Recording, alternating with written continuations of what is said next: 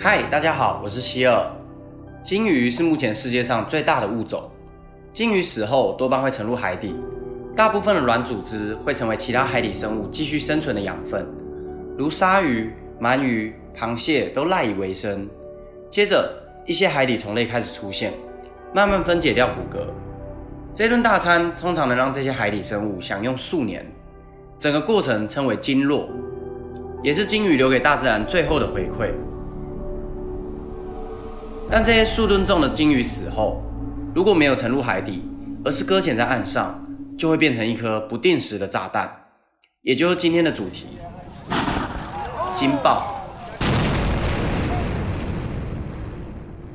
鲸鱼的体长平均二十六到三十三米，体重约五十吨至一百五十吨，比一个篮球场还大。如此庞然大物搁浅在岸上，自然会吸引许多好奇的民众围观，但他们却都不知道。自己正暴露在危险之中。鲸鱼死后会停止呼吸和血液循环，但内脏和胃里的细菌会继续分解，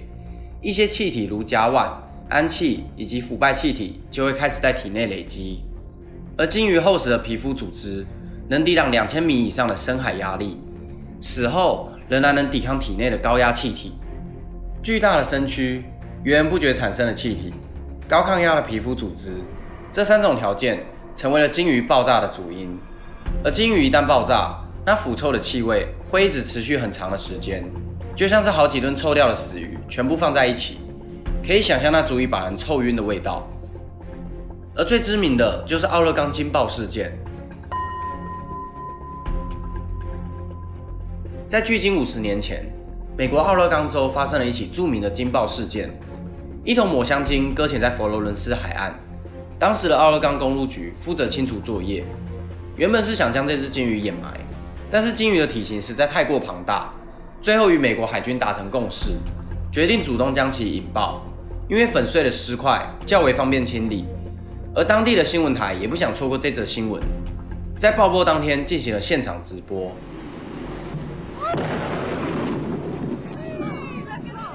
一声巨响后，爆炸的尘烟飞到了十几米高。天空也下起了脂肪雨。当天负责直播的记者表示，爆破的鲸鱼脂肪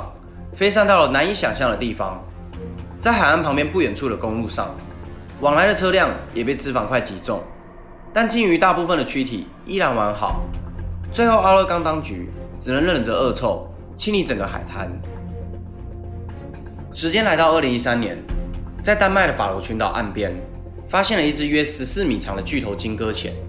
当地渔民与科学家身穿防护衣，用一把长刀把肚子切开，刹那间，身体内部的气体和沉吨重的内脏喷涌而出。幸运的是，并没有人受伤。而另一起著名的惊爆事件就发生在十六年前的台湾。两千零四年一月二十四日，这天是大年初三，一头抹香鲸在台湾云林县的海岸搁浅而死。相关单位立刻出动了两台平板卡车、三辆起重机。总共动员五十名以上的工作人员，花费了十三个小时才将这头抹香鲸装运上车。现场负责指挥的是成功大学的王教授。一开始出估这头抹香鲸有二十吨重，王教授本想将鲸鱼运送至成功大学内进行解剖研究，但在校方得知实际重量有五十吨重以后，以没有足够的空间为由，拒绝了王教授，因此转而将这头鲸鱼运至位于郊区的野生动物保护区。但沿途会经过台南市中心，因此选择在凌晨三点的时候运送，避开人潮。